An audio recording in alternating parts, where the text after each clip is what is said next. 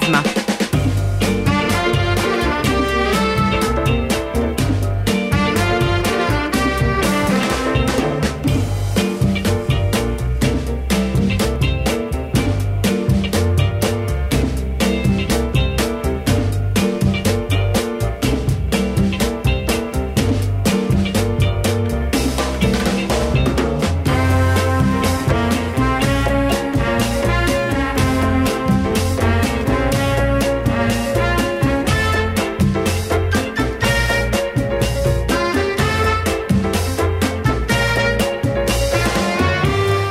Benvenuti a Prisma, cari ascoltatrici e ascoltatori, sono le 8.43 minuti, siete su Radio Popolare.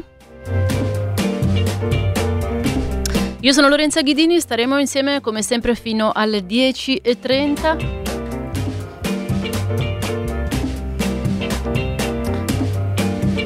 Apriremo anche oggi questa uh, puntata uh, con un approfondimento dagli esteri, eh, parleremo di Libano. Sono passate esattamente due settimane dalla terribile esplosione del 4 di agosto che ha raso al suolo una parte della città di Beirut, il porto, quartieri circostanti. Faremo il punto sulle indagini, sulle responsabilità per quell'esplosione all'indomani di una eh, sentenza che riguarda il Libano e che era molto attesa anche diciamo così dal punto di vista politico e che è la sentenza che è stata emessa ieri all'AIA dal Tribunale Speciale per il Libano eh, a proposito dell'omicidio 15 anni fa del premier Rafik Hariri. Poi parleremo di scuola e ne parleremo anche con voi perché eh, naturalmente tutti quelli e, e, sono quasi tutta la eh, popolazione diciamo italiana che in qualche modo eh, hanno a che fare con il mondo della scuola hanno eh, molte preoccupazioni in questi giorni in cui eh, i contagi stanno un po' risalendo in Italia e in cui il comitato tecnico scientifico comincia a, come dire, dover dare risposte definitive o quasi a, in vista della riapertura del 14 di settembre. E allora sarà con noi la sottosegretaria alla salute Sandra Zampa per darci il quadro, insomma, un po' le valutazioni che si fanno, i diversi scenari che si ipotizzano al Ministero della Salute dove lavora il Comitato Tecnico Scientifico, Comitato Tecnico Scientifico che oggi incontrerà anche la Ministra Azzolina e poi appunto sarà la volta anche delle vostre telefonate e dei vostri messaggi. E infine andremo alla Maddalena dove non c'era stato neanche un caso di Covid eh, fino all'altro eh, ieri praticamente, anche nel lockdown, eh, neanche un caso e adesso invece i casi sono due e ci sono 450 erotti turisti che sono in quarantena in un villaggio turistico. Questo per eh, quello che riguarda, diciamo così, il menù di oggi, ma come dicevamo ehm, partiamo con un approfondimento eh, dagli esteri. Due settimane fa a Beirut l'esplosione che ha raso al suolo il porto e diversi quartieri della città, causando un numero tra 150 e 200 morti e migliaia di eh, feriti. Lo ricorderete, era saltato in aria un deposito con circa 3.000 tonnellate di esplosivo, un, deposito, un esplosivo sequestrato dal governo governo nel 2014 e stoccato appunto eh, in un capannone del porto. Ancora ieri, intervistato dal Corriere, il presidente libanese Aoun ha evocato l'ipotesi di un attentato che sarebbe stato forse un attentato a causare quell'esplosione, lo ha fatto in un colloquio con Lorenzo Cremonesi che abbiamo con noi in diretta da Beirut. Buongiorno Lorenzo e benvenuto. Sì, buongiorno a tutti, buongiorno. Ecco, stamattina vorremmo riprendere il filo di quegli eventi e delle relative sì. indagini e anche parlare delle condizioni della popolazione libanese che soffre da tempo una crisi economica drammatica. È con noi anche Rolla Scolari, giornalista di Sky TG24, grande esperta di questioni medio orientali. Buongiorno Rolla. Buongiorno a voi. Allora, partiamo con te. Che cosa si sa, Rolla, delle cause di quelle esplosioni due settimane dopo? Beh, eh, rimane, eh, come dicevi prima, eh, ci sono voci eh, discordanti. Eh, sicuramente si sa che in un porto civile erano stoccati, erano immagazzinati 2750 tonnellate di nitrato d'ammonio. Questo è sicuramente qualcosa che la popolazione libanese non riuscirà mai a perdonare eh, alle autorità, perché comunque sia quel nitrato d'ammonio è una sostanza molto pericolosa eh, che non può essere in quelle quantità incredibili immagazzinata in un porto, eh, come dicevo, civile, un porto che è al cuore, al centro della capitale libanese, a pochissimi chilometri dalle prime case e eh, dai quartieri residenziali. Come avete visto tutti nelle foto e nelle immagini di questi giorni, eh, i quartieri più vicini al porto sono stati completamente, eh, non completamente devastati, ma molto molto devastati dai, eh, da, da, questa esplosione, dall'onda d'urto eh, dell'esplosione eh, e che si è sentita per chilometri e chilometri. Quindi eh, sicuramente già solo il fatto che eh, ci fosse, fosse presente questa sostanza in queste quantità nel porto è comunque eh, qualcosa eh, di eh, assolutamente incredibile imperdonabile per la popolazione che abbiamo visto poi eh, scendere in, in, strada. Prevale sembra la, ehm, la, l'ipotesi di, appunto di un incidente. Ecco, invece Lorenzo Cremonesi, il presidente Aoun, insiste nell'evocare il missile israeliano lanciato sul deposito. Perché? Beh, Aoun è stato interessante parlarci perché è eh, l'uomo chiave della politica libanese dal 2005, da subito dopo la morte, l'uccisione, l'assassinio di Rafik Hariri ad oggi. Perché? Perché lui è, io mi ricordo, lo intervistai anche a Babda nel palazzo presidenziale bombardato dai siriani nella, alla fine degli anni Ottanta, verso le ultime battute della terribile guerra civile che aveva causato oltre 200.000 morti dal 75 e lui era l'eroe della resistenza anti-siriana, anti-Hezbollah, anti-milizie sciite, anti-estremisti legati all'Iran era eh, l'uomo che aveva coagulato la, sostanzialmente la resistenza cristiana e sunnita contro la Siria. E eh, aveva resistito fino all'ultimo, poi era stato 15 anni in esilio e poi appena tornato aveva vinto le elezioni, stravinto col suo elettorato tradizionale e con un voltafaccia, con un, veramente un salto della quaglia impressionante, aveva aperto il dialogo con la Siria, era andato a trovare eh, Bashar Assad, il presidente siriano, e soprattutto si era messo a parlare con Hezbollah, cioè i suoi nemici storici erano, divent- storici erano diventati i suoi alleati. Eh, e da allora questa, lui ha rotto quindi il fronte cristiano, ha permesso la coalizione di governo che finora questa formula di alleanza di una parte cristiana con l'elemento uscita è stata la chiave di tutte le varie legislature e, e, i governi dal 2005 ad oggi. Quindi lui, schierato com'è, è chiaro che deve in qualche modo soddisfare i suoi alleati e quindi è stato eh, direi ambiguamente chiaro, nel senso che dopo aver detto che però adesso ci penserà la commissione, eh, la commissione d'inchiesta, avendo specificato che non la vuole internazionale, il commento che qui viene fatto specialmente dalla parte maronita che non la vuole internazionale perché non vuole, perché non vuole assumersi le responsabilità gravissime di quello che, lasciatemi dire, a tutti gli effetti sembra invece un gravissimo incidente legato a incuria, malgoverno, non controllo. Eh, lasciare andare, una cosa molto anche all'italiana possiamo dire, eh,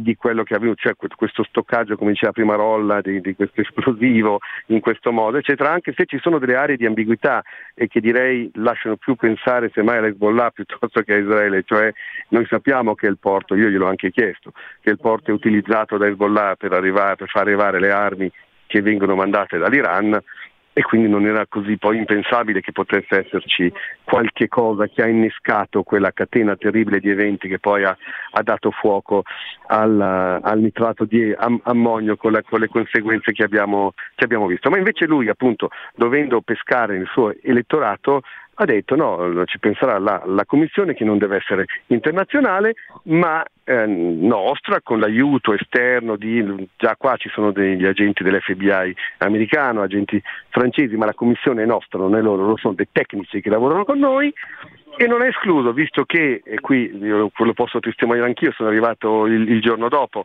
l'esplosione qui a Beirut, quello che Beirut, paese medio orientale, paese di faide, conflitti, eh, teorie complottistiche che, non, che, che, che, si sprecano, chiaramente c'era anche chi sosteneva che, eh, di aver sentito un missile, di aver visto un aereo, di aver sentito un botto, un, un rumore di aerei a, a, bassa quota come se fosse un raid, cosa tra l'altro abitudine perché eh, il Libano vede continuamente aerei sorvolare e Israele lo fa, ma eh, secondo invece altre testimonianze un po' più credibili e meno popolari, diciamo così, eh, le cose sono state molto diverse. Comunque insomma lui ha detto io non escludo questa ipotesi e quindi dando adito a tutte le, ehm, archi, dire, le speculazioni che abbiamo visto crescere in Libano negli ultimi tempi. Invece la cosa interessante lui ha escluso completamente dicendo no ma, ma Hezbollah non usa il porto e questa frase è stata ripresa qui moltissimo dalla stampa locale dicendo che lui appunto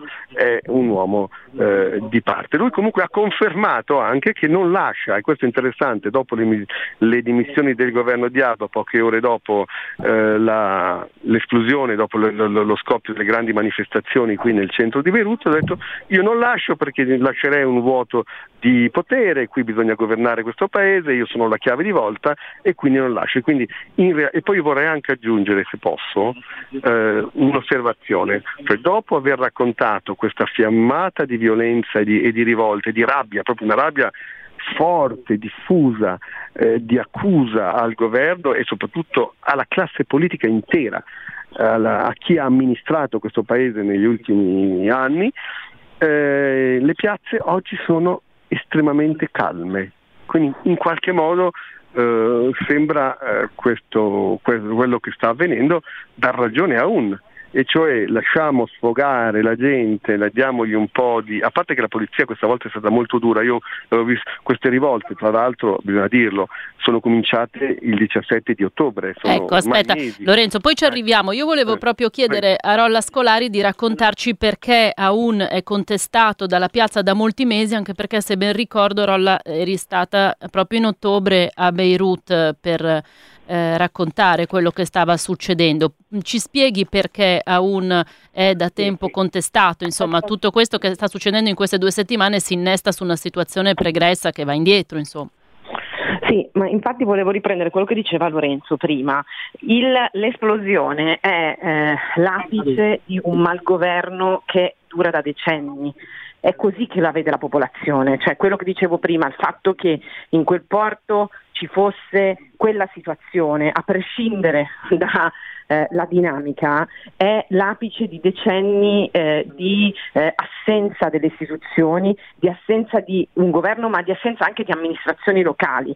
Quello che ha portato alle ehm, manifestazioni di ottobre sono state le crisi, per esempio, di qualche anno fa, non so se vi ricordate quelle immagini che arrivavano da Beirut coperta di rifiuti, coperta di immondizia, cioè il, le amministrazioni locali, il governo non riuscivano, non, non hanno trovato per mesi, per anni una soluzione alla eh, gestione e lo smaltimento dei rifiuti, la capitale era incredibile, si, mm, c'erano veramente rifiuti eh, nei quartieri vicino al centro, eh, la stessa cosa, la stessa incapacità di amministrare e governare si ha sulla questione dell'elettricità. Beirut è una città con dei tagli di corrente quotidiani, ci sono intere zone del paese che hanno tagli di corrente quotidiani, la gente, i villaggi vivono grazie ai generatori. Eh, queste cose eh, non, sono più tollerabili perché le persone eh, vogliono delle amministrazioni locali funzionanti ehm, e que- anche questo ha portato alle, ehm, alle, alle, manifestazioni che abbiamo visto ad ottobre. Che cosa si chiedeva a ottobre? Che cosa criticava la folla, criticava il malgoverno, criticava la corruzione dell'elite, una, l'incapacità di gestire una crisi economica che diventava sempre più importante, economica e finanziaria, e anche il fatto che eh, le, quello che, che chiamano confessionalismo, cioè la divisione politica che è storicamente in Libano della, mm, sì, della, de, de, della, politica dove hai un presidente cristiano, dove hai un uh, primo ministro sunnita, dove hai un presidente del Parlamento sciita e la popolazione dice non vogliamo più questa divisione che porta a blocchi, corruzione, eh, incapacità di governare, vogliamo della meritocrazia, vogliamo al governo delle persone che ci risolvano il problema della, del, della pattumiera sostanzialmente. Cioè è veramente legato anche alla vita di tutti i giorni il dissenso che abbiamo visto ad ottobre e che ovviamente è stato ingrandito poi dal lockdown che ha causato una crisi economica ancora più profonda, una crisi finanziaria ancora più enorme perché il, il sistema bancario, il sistema finanziario è andato al collasso e questo è quello che, cioè questa è, è, la situazione del Libano nel momento in cui c'è stata questa esplosione, quindi una situazione che era già devastante di per sé. Ecco, ehm, in tutto questo, ieri è arrivato il verdetto del Tribunale Speciale per il Libano all'AIA sull'omicidio 15 anni fa del premier Rafik Hariri. Come dicevamo, erano sotto accusa quattro membri di Hezbollah, ne è stato condannato uno solo, considerato diciamo, il pianificatore dell'attentato, gli altri tre assolti perché non ci sono prove sufficienti che l'attentato lo abbiano eh, compiuto loro. Prima in rassegna stampa leggevamo un commento sull'avvenire che parlava di una sentenza in cui ha vinto la Realpolitik. Ci spieghi perché, Cremonesi? Senz'altro, ha vinto il basso profilo, è stata una doccia fredda per i sunniti che sostenevano Hariri e per i cristiani che invece sostengono l'opposizione e il governo che era in carica fino all'altro giorno ed, Hezbollah, e cioè il, um, il fatto che, eh, questa è la lettura tra l'altro viene fatta anche dalla piazza sunnita, il fatto che la situazione del, del Libano è, è talmente delicata, talmente esplosiva che se ci fosse stata un'accusa precisa ad Hezbollah, cosa che si aspettavano invece le, le parti di cui ho appena parlato, eh, non avrebbe altro fatto che, che, portare altro fuoco, altro benzina al fuoco delle rivolte. Il fatto è che questa però è una commissione che va avanti, dal, se non erro, dal, è stata costituita nel 2007, due anni dopo la morte di Hariri, e quindi doveva andare oltre le contingenze.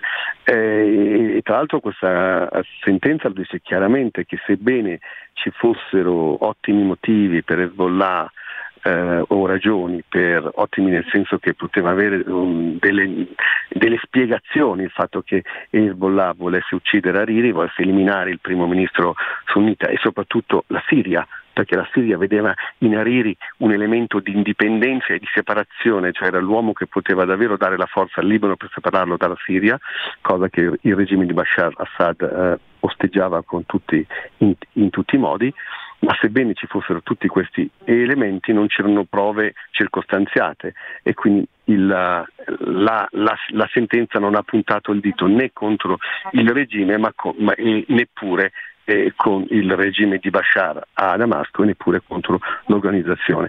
E, e, quindi sì, direi che la lettura che ne fa l'avvenire è una lettura sostanzialmente corretta ed è eh, anche la spiegazione del fatto che ieri ci si aspettava, era, era apparso anche sulle agenzie internazionali, grandi rivolte, grandi manifestazioni, non c'è stato nulla se non così una, un'atmosfera di, di, dire, di, scoramento, di delusione da parte della piazza sunnita che comunque eh, era pronta a scendere. Però io vorrei aggiungere anche, e su questo bisogna davvero, questo è stato un, un errore anche di noi giornalisti, eh, eh, questo insistere sul peso della rivoluzione, la rivoluzione, in realtà poi quando uno viene qui e parla con con i, con i leader della piazza o cerca i leader che guidano questa piazza, trova una grande disorganizzazione. A me ricorda molto eh, quello che si incontrava nelle, in piazza Tahrir al Cairo o, um, o anche in Libia eh, nel 2011, e cioè eh, grandi velleitarismi, grande desiderio di cambiare tutto, che poi però viene portato avanti da piccole elite eh, molto piccole che non rappresentano l'interesse del, del, paese. Certo che c'è questa grandissima scontentezza, è certo che l'energia elettrica, i tagli sono un peso enorme, le accuse della corruzione, solo quello che è successo al porto è proprio eh, come dire, la, la, la, le, l'esplicazione, la reificazione di questa corruzione che, che fa sì che, che, che non funzioni niente. Però la logica settaria continua a, a trionfare, cioè paradossalmente quando tu andavi sui palazzi alti guardando l'effetto della, del, del, dell'esplosione del 4, vedevi che eh, i, i, quartieri più investiti sono Ashrafie, sono Gemaise, sono i quartieri cristiani, tant'è che la folla che è scesa in piazza era sostanzialmente cristiana. La bomba è stata a sua volta, la bomba scusate, le, le, l'esplosione in qualche modo è stata settaria, cioè, ha investito per ironia della, della sorte i quartieri cristiani, quindi anche le manifestazioni sono state cristiane contro chi? Contro Hezbollah e, e, e i sunniti suoi alleati. E questo è importante perché lo, e lo, e lo notava anche Walid Jumblati, il leader druso del Partito Socialista, eh, un leader storico che fa parte tra l'altro del vecchio establishment, il quale diceva ma attenzione, queste piazze qua Devo tenere conto che ogni cambiamento deve avvenire in modo costituzionale, deve avvenire in modo legale, ma soprattutto che Hezbollah rappresenta comunque una minoranza importantissima, che sono gli sciiti, che sono che potrebbero addirittura, perché qui sono anni che non si fa più un vero censimento, perché il censimento è tema politico, no? Eh beh, eh, certo. Quindi tu dici eh. questa divisione settaria depotenzia, eh, come dire, mina al, alla radice tutte queste eh, proteste che, che ci sono. Vole- siamo, siamo quasi in chiusura Lorenzo, scusami, ti interrompo per sentire se Rolla Scolari voleva aggiungere qualcosa prima di salutarci Ma io questo ragionamento. Sono, allora, sono in parte, cioè, mh, per quanto riguarda quello che è successo a ottobre non sono d'accordo, perché a ottobre quelle rivolte sono state ovunque nel paese, la città che è scesa maggiormente in piazza è stata Tripoli, che è una città sunnita, e ci sono state incredibilmente delle manifestazioni mai viste prima a Nabatie, che è un feud di Hezbollah, e in strada c'erano molti sciiti e c'erano persone che arrivavano dai quartieri del sud di Beirut, che sono la roccaforte per eccellenza di Hezbollah. Quindi questa è la prima cosa. Seconda cosa, Walid Jumblat, grande leader della costruzione confessionale, non può che difenderla, perché altrimenti cioè, è il leader della tradizione confessionale. Senza, senza quella struttura Walid Jumblat è fuori dai giochi, per cui è ovvio che i vecchi nomi della politica libanese abbiano questa linea. È un po' lo schema, diciamo, sul quale hanno costruito il Libano di oggi, evidentemente. Sul quale hanno costruito il loro potere. Eh, la piazza però... è in piazza, la, la, la mani- le manifestazioni sono contro di loro, è ovvio che loro dicano qualcos'altro. Ma oggi, oggi, tutto questo non, non, c'era rolla, cioè è vero no, quello che tu dici. Sono Infatti, d'accordo con te, io, io, ti ho detto ottobre, eh, sono d'accordo con te. Ma ottobre oggi è durato. È dura, che ha devastato eh, ma, una città. Eh, ma eh, ma ott- ottobre è durato un po' di giorni, un, un, un po' di tempo. Già um, a gennaio, quando ero qui, non era più così. E comunque, per esempio, uh, due giorni fa ero giù a, Margia, ero a, a Nakura con, con l'Unifil e poi ho fatto un grande giro che tu conosci bene, Bingebel e, e, e, e, tutta l'area sciita uh, del sud. Uh, nel sud non c'era nulla cioè la divisione settaria oggi è estremamente visibile e, e c'è stata come una ricomposizione delle vecchie divisioni rispetto a quell'ondata di cui giustamente tu uh, fai riferimento eh, dello scorso ottobre che davvero ha visto qualcosa di nuovo. Ecco, quello adesso io non, lo, non, non si vede. Cioè, Forse anche protesta, eh, eh, questa grande protesta eh, intercomunitaria di questa elite eh, che vuole andare oltre le divisioni con, confessionali, non, non c'è, non, non, non, è più così presente, anche se la richiesta c'è ancora chiaramente. E la gente dice basta avere il presidente cristiano, ma paradossalmente anche a 11 è così, anche lui dice nell'intervista, poi naturalmente tutti questi qui cercano di cavalcare queste proteste per poi assorbirle, però ripeto, io ho trovato una debolezza della rivoluzione più che una forza della rivoluzione. Ci fermiamo qui, grazie Lorenzo Cremonesi, Corriere della Sera, Rolla Scolari Ferrari Sky TG24 per queste interpretazioni e questi diciamo, aggiornamenti sulla situazione del Libano. Buon lavoro a entrambi. Grazie, Grazie a voi. buona giornata. State ascoltando Radio Popolare.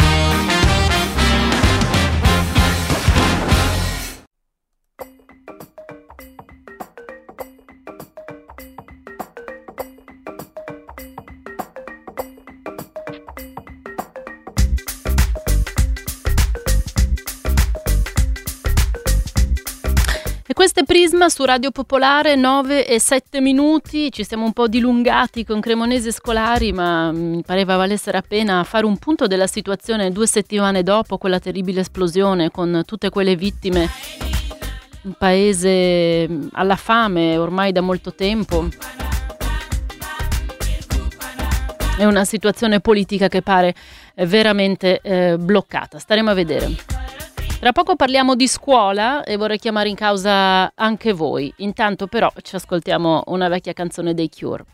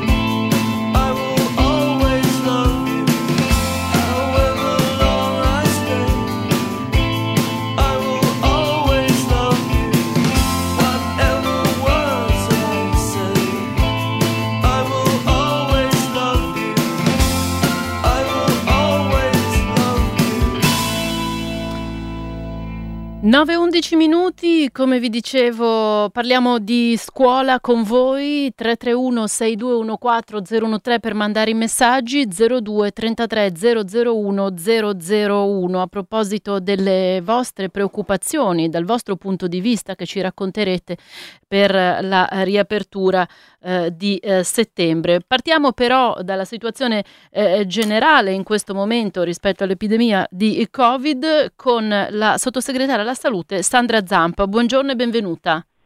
Buongiorno. Eh, senta, ieri ci sono stati 403 casi, 5 decessi, questi sono i dati gli ultimi disponibili. Le chiedo innanzitutto qual è eh, l'analisi della curva epidemiologica in queste ore al Ministero della Salute? Lei sa, e come sicuramente gli ascoltatori ormai sanno, sono quotidiani, avvengono diciamo con una precisione e una trasparenza assoluta. Sono assolutamente sotto controllo, la situazione è una situazione complessivamente governata, eh, ci sono oscillazioni 100 più, 100 meno, 200 più, 200 meno, legate qualche volta anche a tamponi che vengono effettivamente effettuati, perché questo è un fatto ovviamente molto importante di cui bisogna tenere conto, noi la consideriamo una situazione governata e non preoccupante. Certamente eh, se questi dati potessero scendere ancora e tornare a 200 casi di un mese e mezzo fa, eh, sarebbe molto meglio. Bisogna fare in modo che non salgano e questo è persino diciamo, eh, evidentissimo. Aia, la sentiamo male, eh, sottosegretaria. Ecco, adesso forse è ricomparsa. Stava dicendo? Sì. Sì, stavo dicendo che sono dati che noi non consideriamo preoccupanti ma che vanno tenuti sempre sotto controllo e vanno governati. Certo, siamo ancora secondo voi... Beh, certo, eh, siamo ancora secondo voi in una fase di eh, focolai più numerosi, magari più diffusi, o eh, questo aumento può essere eh, dovuto a una ripartenza del contagio così come lo abbiamo conosciuto e subito nei mesi non scorsi? Non sono numeri preoccupanti rispetto agli altri paesi europei, noi non siamo praticamente quasi mai saliti oltre i 500, 600 credo tre giorni fa, 620 è stato il, diciamo, il massimo raggiunto da un mese e mezzo in qua. Certamente il nostro obiettivo è tornare a quei 200, 250 e magari anche meno di questo. La, eh, se lei lo confronta con gli altri paesi europei, l'andamento italiano è un andamento assolutamente mm, contenuto, mm, contenuto stabile, sì. tra l'altro, stabile, c'è una situazione di stabilità, il che significa che è governata la situazione. Governata significa che si individuano i casi, vengono isolati subito, più si fa e meglio è, perché l'isolamento ovviamente evita appunto il focolaio. Non ci sono focolai inquietanti, di questo numero complessivo il 25-30% è stato prodotto da rientri di italiani dall'estero, diciamo che noi consideriamo che circa il 30%, il 2,5-3% è invece da nuovi sbarchi, quindi un numero assolutamente irrisorio. irrisorio e il resto sono contagi diciamo interni al paese. Non ci sono però focolai che ci inquietino, non c'è non c'è un quartiere, una zona da cui possa ripartire perché magari tutte quelle persone hanno avuto altri contatti. D'accordo. Quindi questo è anche un altro elemento rassicurante. Eh, ciò non toglie che l'attenzione non può minimamente venire meno e che la decisione anche molto difficile, dolorosa di chiudere altre attività come per esempio le discoteche è ovviamente stata precauzionale. Noi sappiamo che il 14 di settembre riaprirà la scuola. La riapertura della scuola porta con sé un'enorme quantità di movimenti, non tanto e non solo la presenza in classe, che credo sarà la più governata e eh, ovviamente la più governabile. Cioè una volta che sei rientrato in classe, hai entrato in classe in un percorso sicuro e lì ti è garantito un percorso sicuro, una, diciamo una, un'attività in sicurezza. Mm, se le persone, come ho avuto modo di dire in altre occasioni, la comunità è una comunità sana, evidentemente eh, non c'è contagio.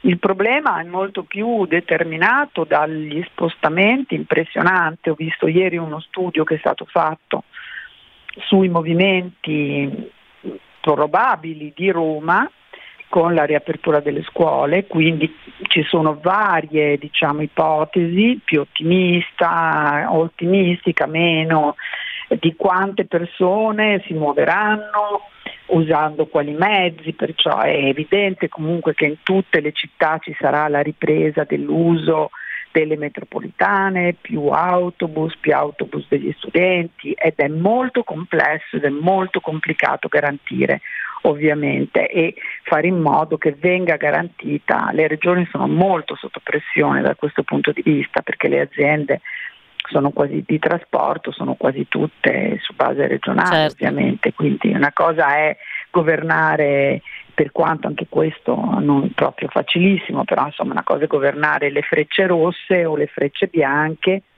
Perché è un conto il trasporto pensi, pubblico certo, urbano certo, e, ed extraurbano. No? Ci vuole anche una capacità di, è una consapevolezza, è una volontà di collaborazione molto grande dei cittadini italiani. Io credo che questo sia uno degli elementi su cui occorre puntare anche di più di quanto non stiamo già facendo, cioè bisogna che le persone tutelino se stesse e ovviamente facendo questo tutelano anche i propri cari.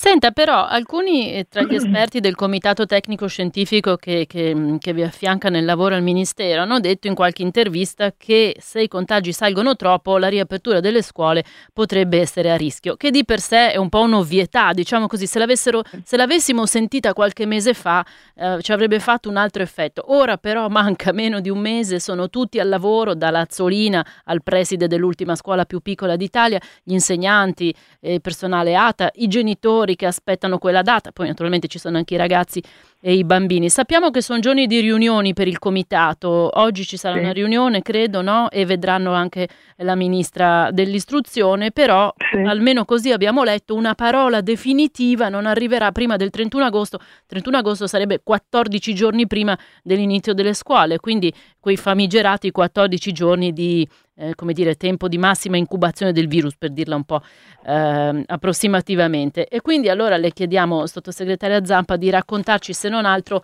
ehm, a quali scenari si lavora a seconda della situazione dell'epidemia che si dovesse eh, presentare alla riapertura e poi anche la questione molto sensibile, soprattutto per i dirigenti scolastici, delle linee guida nel caso si, cioè, si, avesse un caso di contagio nella propria scuola. Ma ecco, quali possono essere gli scenari a seconda dell'andamento eh, della uh, pandemia, fermo restando, come dicevamo, che una parola definitiva arriverà tra una decina di giorni?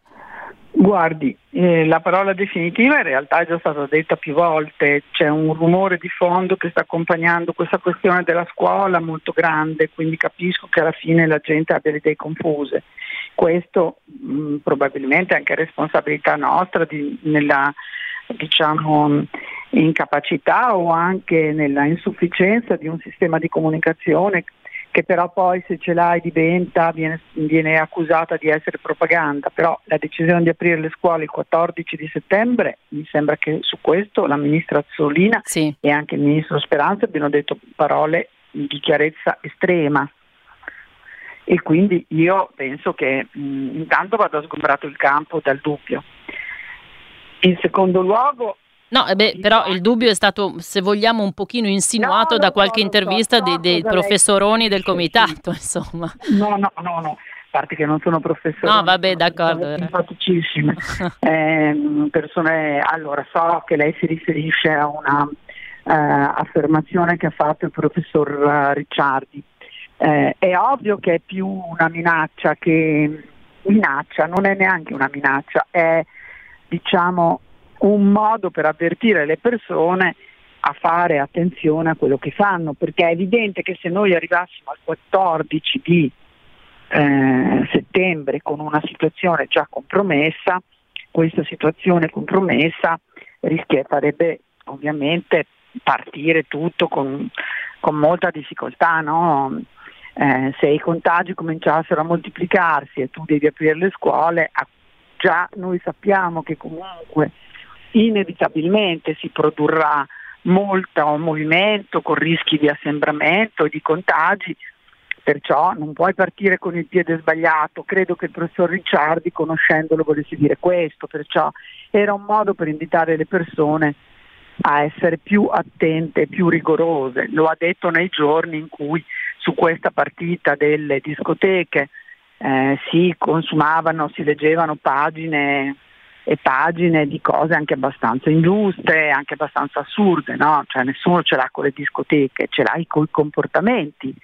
Eh, il comportamento non è il luogo eh, che produce, per, per, però se c'è un luogo dove l'unico comportamento che puoi tenere è l'assembramento, perché in discoteca è abbastanza difficile, ovviamente è inevitabile. Quindi lui credo che intendesse invitare eh, i cittadini a mantenere molta attenzione alle regole, perché se no giustamente mh, avverte, guardate che ri- ma non è più a rischio solo la scuola, è a rischio tutto perché è ovvio che metti tutto a rischio. Andiamo al punto. Il punto è, guardi, le linee guida arriveranno, ci sono allo studio, la questione è veramente molto complicata e anche mh, leggere come mi è capitato ieri affermazioni che sono tutti impreparati, a parte che inviterei le persone a misurarsi diciamo, con la realtà e con la complessità della realtà prima di sparare così. Eh, vorrei anche invitare tutti quelli che sono in grado e hanno tempo per farlo a leggersi cosa sta avvenendo in tantissimi altri paesi. Eh, proprio due giorni fa la CNN ha diffuso la notizia di un'università che aveva appena ripreso i corsi universitari in presenza e poi è stata costretta a chiudere tutto quanto perché ehm, cioè a sospendere di nuovo tutto perché nel giro di pochi giorni eh, oltre 100, poco meno di 200 studenti erano già contagiati. Quindi questo dimostra che l'attenzione, la difficoltà e la lentezza anche nella decisione ha una sua ragione d'essere. Eh, si prevede, il comitato tecnico scientifico sta ancora lavorando, quindi non mi sento di anticipare cose che eh, io leggo sul verbale perché non partecipo in questo momento ai loro lavori. Eh, certamente se ci fossero contagi dentro a una classe bisognerà immaginare come minimo che tutti vengano testati. Voglio rivolgere un appello per esempio agli insegnanti e al personale non scolastico a sottoporsi al test sierologico che noi abbiamo messo a disposizione e che è su base volontaria. Quando, quando partono questi test? A giorni, guardi, al 24 mi sembra di agosto inizia e poi eh, la data è molto avanti in settembre, l'abbiamo tenuto il più possibile aperto. È gratuito, sono i medici eh, di base che si sono, tra l'altro a questi va un grande ringraziamento, eh, i medici di famiglia hanno dato la loro disponibilità a fare i test sono su base volontaria perché è giusto che sia così. È chiaro che da parte del personale scolastico eh, ci deve essere una volontà di collaborare, tutti dobbiamo collaborare in questo momento. Sì. È una cosa complicata che aggiunge magari eh, difficoltà o insomma pesantezze al, alla, già, alla quotidianità già magari piuttosto pesante, però è una cosa molto importante. Ecco, se quindi ci saranno i test al personale docente, al personale non scolastico. Noi dobbiamo fare in modo che queste piccole comunità, questi, mh, mm, questi gruppi che si ritrovano siano gruppi sani, come è avvenuto nelle squadre di calcio. Guardi, è più o meno la stessa identica logica e non mi risulta che nella ripresa dell'attività sportiva delle squadre di calcio ci siano stati casi di contagio. Quindi questo dimostra che si può fare, che si può fare in modo che si lavori insieme, si stia insieme senza ammalarsi o senza comunque contagiare. Eh, non vorrei partecipare al dibattito se il contagio vuol dire che sei malato, eh, sei comunque contagiato, eh contagiare persone. Ecco. No, ma siccome ho letto anche questo, sì, certo. mi vorrei sottrarre diciamo, a questa parte. Io penso che una persona possa rimanere in una condizione di pienissima salute, quindi non essere contagiata.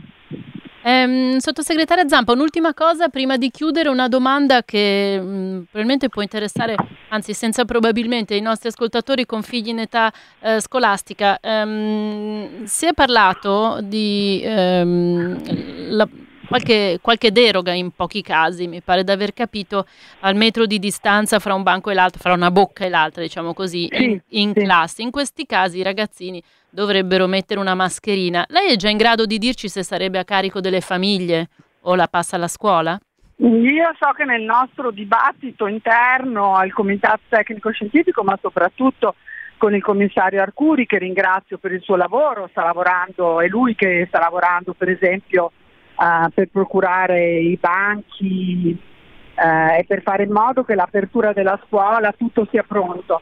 Eh, noi pensiamo eh, che debbano essere gratuiti, eh, in ogni caso parliamo di 50 centesimi, quindi eh, famosi, queste famose mascherine che ci hanno fatto così tanto penare, adesso invece le abbiamo. Quindi, eh, io penso che sia giusto che siano gratuite, che quindi a scuola ti venga fornita la mascherina, venga fornita anche agli insegnanti. D'accordo, grazie per la sua disponibilità a per questo intervento buongiorno. stamattina. Arrivederci. Guardi, mi lasci dire un'ultima cosa, dato che le persone che ascoltano, io invito sempre a scaricare l'immune, anche questo è un modo di fare bene a se stessi e al proprio paese. Va bene, d'accordo. Eh, invito buongiorno. ricevuto. Grazie, grazie a Sandra Zampa, sottosegretaria alla salute, invita a scaricare l'app Immuni, magari faremo uno di questi giorni un approfondimento a che punto è, quanti l'hanno scaricata e come sta funzionando.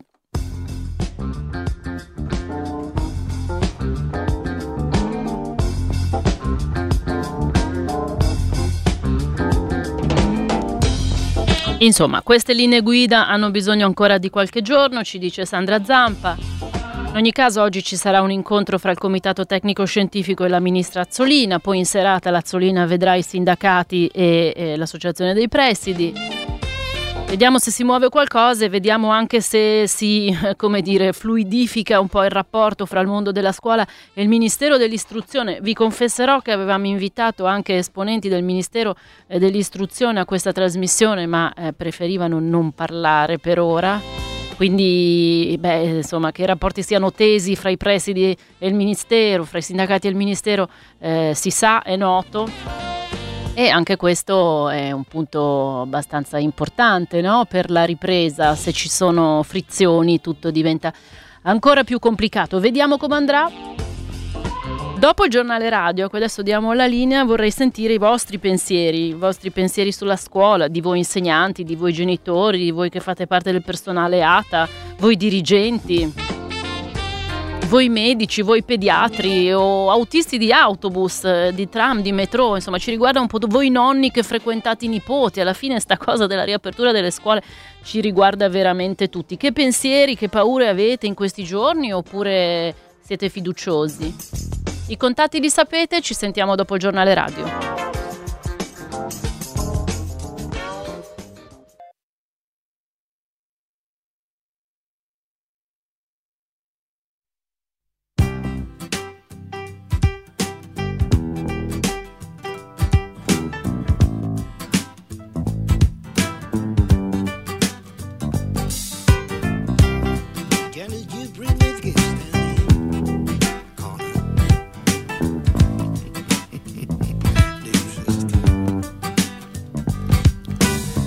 Sarà che fa crescere gli alberi la felicità, che fa morire a vent'anni, anche se vivi fino a cento. Cosa sarà a far muovere il vento, a fermare un poeta ubriaco, a dare la morte per un pezzo di pane o un bacio non dato? Oh, cosa sarà? Che ti svegli al mattino e sei serio? fa morire ridendo di notte all'ombra di un desiderio. Oh, cosa sarà che ti spinge ad amare una donna bassina perduta? La bottiglia che ti ubriaca anche se non l'hai bevuta.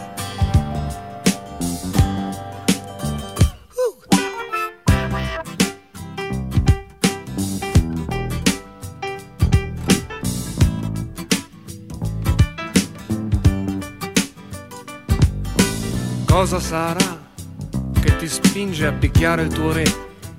Che ti porta a cercare il giusto dove giustizia non c'è? Cosa sarà che ti fa comprare di tutto anche se è di niente che hai bisogno? Cosa sarà che ti strappa dal sogno? Oh, che ti fa uscire di tasca dei no, non ci sto. Che ti getta nel mare, ti viene a salvare. Oh, cosa sarà? Che dobbiamo cercare. Che dobbiamo cercare.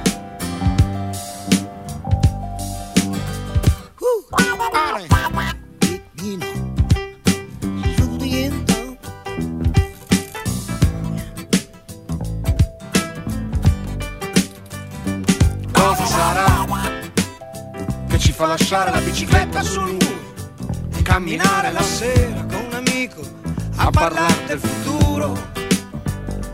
Cosa sarà questo strano coraggio, paura che ci prende, che ci porta a ascoltare la notte che scende.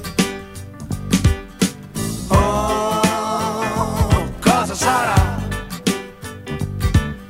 Quell'uomo il suo cuore benedetto, che è sceso dalle scarpe dal letto, si è sentito solo. È come un uccello che in volo, è come un uccello che in volo si ferma e guarda giù.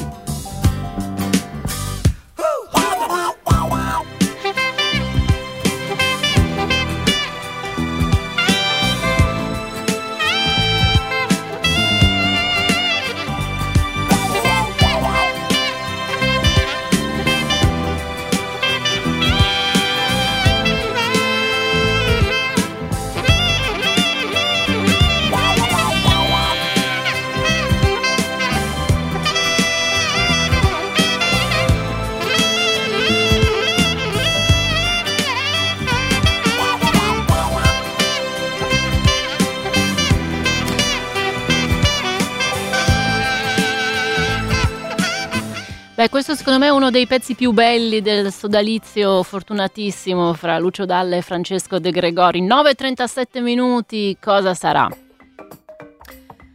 Cosa sarà del rientro a scuola il 14 di settembre? Oggi sul Corriere della Sera c'è una doppia paginata con tutti i problemi, tutte le rogne, tutti i nodi ancora da sciogliere in vista di quella data. Ci diceva poco fa la sottosegretaria alla salute Sandra Zampa che le regole diciamo definitive eh, dal comitato tecnico scientifico, le linee guida, soprattutto per quello che riguarda eh, il momento in cui si troveranno dei casi di contagio in una scuola, eh, non sono ancora pronte, arriveranno. Oggi c'è una riunione di questo CTS E intanto io vorrei sentire quali sono i vostri pensieri, quali sono le vostre preoccupazioni o se magari invece siete fiduciosi eh, rispetto al rientro a scuola dei bambini e dei ragazzi. Le questioni ancora da mm, sciogliere riguardano per esempio i famosi banchi monoposto, quando arriveranno?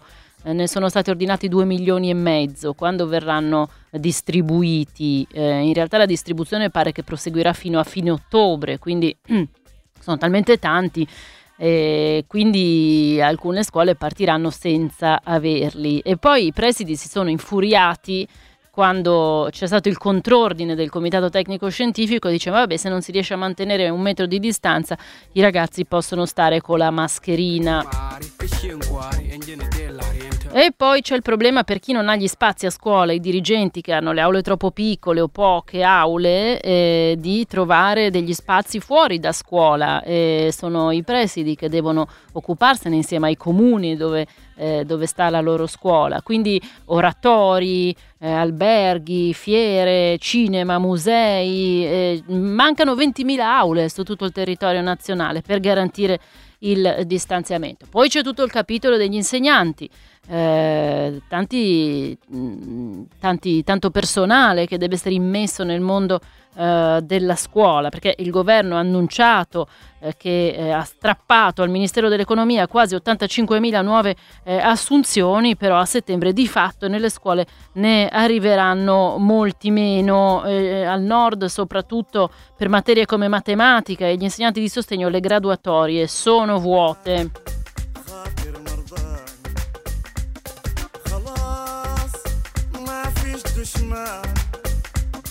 Ecco, poi dovrebbero partire il 24 del mese i test sierologici agli insegnanti e al personale ATA, però poi bisogna vedere come va. Eh, e poi naturalmente c'è il tema della didattica a distanza che scatta quando una classe finisce in eh, quarantena, ma questo riguarda anche i piccoli, riguarda anche eh, i bambini delle elementari. لعبد القادر لكل العالم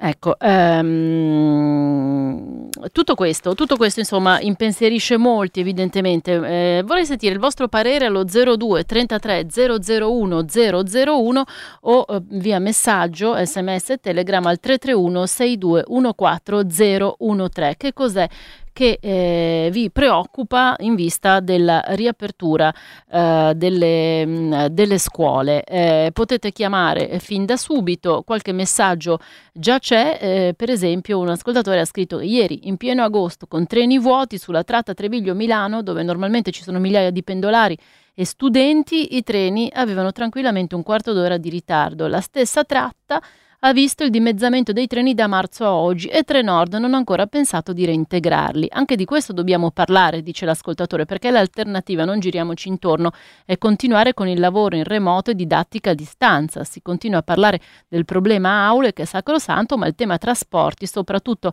nell'Interland milanese, è una bomba pronta a scoppiare fra poche settimane. Beh, certamente il tema dei trasporti è molto, ma molto strettamente collegato alla ripresa eh, delle eh, scuole. Quindi 02 33 001 001, questo ascoltatore è preoccupato dalla questione trasporti e voi a che cosa state pensando principalmente quando pensate alla data del 14 settembre. Un altro ascoltatore, faccio l'insegnante, sono genitore di due bambine e credo che non sia molto rassicurante sentire che al 20 agosto ci sono solo incertezze e perplessità. Eh beh sì, questo è poco ma uh, sicuro. Um, Eleonora ci scrive, a proposito di scuola, vi segnalo che ad oggi non c'è stata nessuna comunicazione su come si faranno i recuperi scolastici previsti a partire dal primo settembre. Eh sì, questo è un altro tema perché molte scuole saranno aperte dal primo di settembre e, eh, i ragazzi che, va bene, non hanno preso gli esami a settembre, ma comunque hanno questi recuperi da, da fare prima che comincino le lezioni ordinarie per tutti, sono in attesa eh, di sapere, ci comunica questa ascoltatrice Leonora, che cosa eh, dovranno fare. Eh, 331 6214 013 per mandare i messaggi oppure potete telefonare. Pronto? Ai, come si sente male, prova a richiamarci magari in un altro momento, vediamo uh, se... Ecco, poi è caduta anche la linea. Uh, riprovate a telefonare 02 33 001 001 per raccontarci i vostri pensieri, le vostre preoccupazioni uh, a proposito della ripresa della scuola oppure i messaggi al 331 6214 013. Eh, Marco, eh, che evidentemente è un insegnante, eh, dice che gli preoccupa trovare lavoro perché con la nuova valutazione dei titoli pare che in molti mi abbiano scavalcato in graduatoria. Eh, questo non so dirti, però sicuramente eh, sentiremo anche su questo fronte eh, prossimamente i sindacati della scuola. Pronto? Ecco la prima telefonata. Chi parla? Sono io. Sì, chi parla? Sì, ciao, sono Sabina. Ciao Sabina, che fai nella vita? Uh, lavoro in comune, eh, sono una mamma di due figli però okay. relativamente grandi, cioè iniziano prima, prima e terza liceo. Okay. E diciamo seguo comunque molto tutte le questioni della scuola, anche tramite il comitato priorità alla scuola. Ah, ok. E, e niente, per rispondere alle cose che preoccupano. La cosa che preoccupa di più è che non apra ancora la scuola. Questa è la primissima preoccupazione perché mm. fa paura sentir mettere le, le mani avanti e eh, ha fatto paura e orrore in questi mesi nella contemperazione dei rischi e degli interessi vedere la scuola sempre per ultima. Mm. Poi fa paura un atteggiamento che sembra quasi così di un po' incomprensibile, di, poco, di poca dinamica in questo comitato tecnico scientifico. Ho sentito la Zampa che si è permessa di dire che come si fa a dire che non sono bravi, che di andare a leggere letteratura internazionale. Io ne leggo parecchia di letteratura internazionale e diciamo che le cose, siccome non ci sono certezze, sarebbe non mi permetto assolutamente di dire questo, però diciamo che ci sono in corso molte valutazioni, ci sono state molte sperimentazioni e ci sono delle piccole evidenze che ad esempio differenziano molto tra i gradi scolastici. Allora, una delle cose più impressionanti del primo documento del Comitato Tecnico Scientifico che è uscito già vecchio, vecchio in quello che citava, in quello che nominava come, come fonti, come documentazioni, perché erano sostanzialmente modelli matematici, eh, questa mancata differenziazione oggi a fronte di come si sta muovendo gli altri paesi eh, è criminale, a mio parere, anche perché sappiamo che poi c'è una mancata valutazione o possibilità nell'uso della didattica a distanza. Uh, poi cosa preoccupa? Certo, preoccupa che non si trovino gli strumenti per prevenire il contagio, che però eh, il sierologico volontario va benissimo, ma eh, io non voglio sentir parlare del fatto che se c'è un caso va in quarantena a classe, io voglio sentir parlare della catena dei tracciamenti dei contatti e dei tamponi fatti ai contatti del, dei contagiati, siano essi a scuola o siano essi in qualsiasi altro, in altro mm, cioè fuori dal contesto scolastico, ma legati, ma legati, a quei casi. Va bene, L'altra grazie. Però, posso dire l'ultima cosa sì, che preoccupa sì, molto? Sì, scusa perché poi c'è un altro ascoltatore in attesa. Sì, vado subito. Il, il panico degli insegnanti è stato costruito, strumentalizzato, alimentato e ora è un bel problema. Il panico degli insegnanti? La paura, sì, la paura, paura, paura di, di entrare in classe e morire. Si sente tantissimo questa cosa, si sente proprio questa paura, si sente la paura del personale scolastico. Va bene, grazie Sabina. Vediamo se magari chiama qualche insegnante, eh, se ci conferma questa tua impressione. Pronto? Pronto? Sì, ciao, chi parla? Ciao, sono Massimo. Ciao, Massimo. Eh, ma molto velocemente, io penso che sia necessaria la riapertura della scuola che in un paese un po' diverso dall'Italia, quando c'è un obiettivo tutti si lavora per realizzare quell'obiettivo e non si comincia, vabbè, come spesso capita in Italia, a mettere caveat, a manifestare problemi, eccetera. Eh, gli insegnanti, i presidi, eccetera, dovrebbero essere già tutti al lavoro per fare in modo che le cose succedano è una cosa necessaria anche alla ripartenza e chiaramente ci saranno dei casi, bisogna fare dei protocolli molto seri per come gestirli e per il resto siamo in Italia e quindi vabbè, ci facciamo sempre mille problemi prima e non pensiamo comunque a quello che è l'obiettivo principale che dopo sei mesi e passa di comunque didattica online, io parlo comunque da genitore di figli che sono in una scuola anche vabbè, che non è privata, comunque che ha che ha lavorato molto in questo periodo super organizzata, che riparte l'otto eh, con tutti i servizi, eccetera. Eh, però a parte diciamo, questo tipo di scuole, una scuola pubblica è d'obbligo proprio che si riparta e, e devo dire che vabbè, questa ministra qui diciamo diamo poco credito un po', un po tutti cioè, almeno in questo dimostra comunque di avere un minimo di lungimiranza, cioè di, di avere chiaro che anche per il resto del, dell'Italia, dell'economia e tutto è giusto che la scuola riparta. Punto. Grazie Massimo. Ciao, arrivederci 02 33 001 001 per chiamare qui a Prisma e raccontarci le vostre preoccupazioni in vista della riapertura della scuola.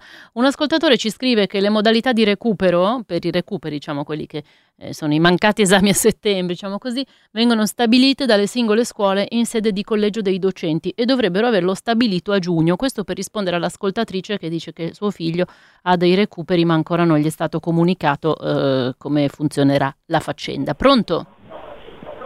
Pronto? Eh, ciao. Ciao. Sono Luisa e sono una nonna. Ti dico solo un'osservazione che mi ha fatto mio nipote che, fa, eh, che andrà in quinta liceo. Sì. Eh, l'osservazione è questa. Dice nonna, ma tutte le precauzioni che poi dovremo prendere nell'ambito eh, dell'aula scolastica, i nostri rapporti eccetera così, secondo me dice eh, sono vanificate dal fatto che eh, siccome lui abita eh, a Merate ci sono i pulmini che vanno a prendere i ragazzini, eccetera, fa, dice noi siamo uno sopra l'altro, se non ci sediamo uno sull'altro mm. e dice il contatto del trasporto dalla casa al liceo è molto più pericoloso che non il fatto del, dell'essere in classe che noi capiamo benissimo come ci dobbiamo comportare, eccetera, eccetera, eccetera, ma se non provvedono a fare, mh, mm, ad aggiungere eh, mezzi di trasporto per, per, i, per, gli allievi che devono essere trasportati nelle varie scuole, fa, quello sarà il mezzo di contagio maggiore. Eh sì, eh sì, è un grosso problema, non ha tutti i torti tuo nipote. E, Ecco. eh, tu come nonna... Eh. Eh, co- E, co- e- e io come nonna, vabbè, io come nonna, sai, gli faccio le solite raccomandazioni eh, ehm, per quanto riguarda, sai, la- i- quando si incontrano fra loro i ragazzi. No, perché dico, sai, tanti nonni poi magari ospitano a pranzo i nipoti dopo scuola. Ecco, eh, io come nonna, qualche pensierino ce l'hai magari. Ecco, allora io come nonna, adesso lui era andato eh, sul lago di Garda, eh, invitato da, da un amico ed erano in sei così, e mm, loro sono usciti, sono andati anche in qualche locale, dice sempre non, eh, purtroppo non siamo stati molto attenti. E, mm, e- e- e di conseguenza mi ha detto io adesso sono tornato a casa, farò la mia quarantena perché solo il pensiero di poterti magari contagiare fa- mi farebbe stare così male. Ecco, meno non- male. Eh, ecco, questo mi ha detto, però dice d'ora in avanti eh, assolutamente eh, ehm, starò di un'attenzione e, e- e, mm, proprio starò attentissimo e così ho detto anche ai miei amici, ha detto Eh, lui. eh, certo, perché eh, molti nonni, adesso il tuo è grande, ma molti nonni si occupano dei nipotini e chiaramente magari andarli a prendere all'uscita delle elementari comincia a diventare un po' magari preo- preoccupante. se- Ecco, lui vediamo. dice al di là dei bambini molto piccoli, quelli un po' più grandi, anche metti a seconda, terza elementare, capiscono più o meno anche il comportamento in classe, ma dice "Mm, qui noi in provincia siamo tutti, ci vengono a prendere, ci portano a scuola, eccetera, eccetera. Dice quello dice, sarà proprio un disastro se non si mettono in testa che sui mezzi di trasporto ci devono essere le distanze, ne devono aggiungere parecchi eh, per far sì che altrimenti dice il contagio poi, secondo lui almeno. Va bene, grazie. Ecco, ciao, Grazie. Luisa, ciao. Pron- Aia qui. eh, una telefonata dove è caduta la linea 02 33 001 001 continuate a chiamarci a raccontarci appunto i vostri pensieri e preoccupazioni in vista della riapertura eh, delle, ehm, delle scuole Eh, un ascoltatore scrive sono insegnante delle superiori, over 55-56, ho deciso che indosserò una mascherina a prescindere dalle imposizioni ufficiali. Spero che venga scelto di fare indossare la mascherina a tutti, perché per ora è l'unica via che abbiamo per poter ripartire e imparare a convivere con questi virus, che è quello che dovremmo fare per un bel po' di tempo. Mm, Margherita, insegno alle superiori. Se in una mia classe uno studente risulta positivo, io sono in quarantena e anche la classe con lo studente positivo. Per tale classe ci sarà didattica a distanza, ma le altre mie classi, le mie ore le perderanno. Questo per ogni studente positivo. Inoltre il tempo scuola sarà ineva- inevitabilmente ridotto, ma i programmi lo saranno? Eh, pone delle questioni molto interessanti perché ov- ovviamente ogni insegnante ha più classi e quindi eh, il discorso della quarantena e della didattica a distanza eh, poi eh, come dire non riguarda solamente la classe dove c'è il singolo caso eh, eh, positivo. Ehm, Lorena, che credo abbia scritto già prima, dice aggiungo, confermo, non è facile stare sereni pur avendo una gran voglia di stare coi ragazzi e questa è evidentemente un insegnante. Eh, a scuola uno propone tutti vaccinati contro l'influenza, dice eh, che Radio Popolare e Agnoletto dovrebbero farsi promotori di una sensibilizzazione in questo eh, senso e quello sarà un tema significativo perché ehm, vediamo se ci saranno, se saranno disponibili poi per tutti quelli che ne faranno richiesta e c'è da giurarci che saranno in tanti quest'anno per la prima volta. Pronto? Pronto, ciao, Buongiorno. Sì, chi parla? Sono Alessandra. Ciao Alessandra. Oh, ottimo. allora, Senti, io mh, sto riflettendo tantissimo su questa cosa perché sono un ex insegnante per di più di educazione fisica, quindi con qualche problemino in più a rientrare a scuola per Eh i già, miei colleghi. Però eh, faccio anche un'altra riflessione. Stiamo dicendo tutti da mesi, state, eh, tutti stanno dicendo che è prioritario ritornare a scuola. Perfetto, sono abbastanza d'accordo. Quindi, perché non si può tornare a scuola con la mascherina, almeno in alcune situazioni, almeno per alcuni... te- Cioè, veramente sembra che bisogna tornare a scuola come se tutto fosse come prima, poi però non ci sono i mezzi, poi non ci sono i banchi, poi non ci sono le aule.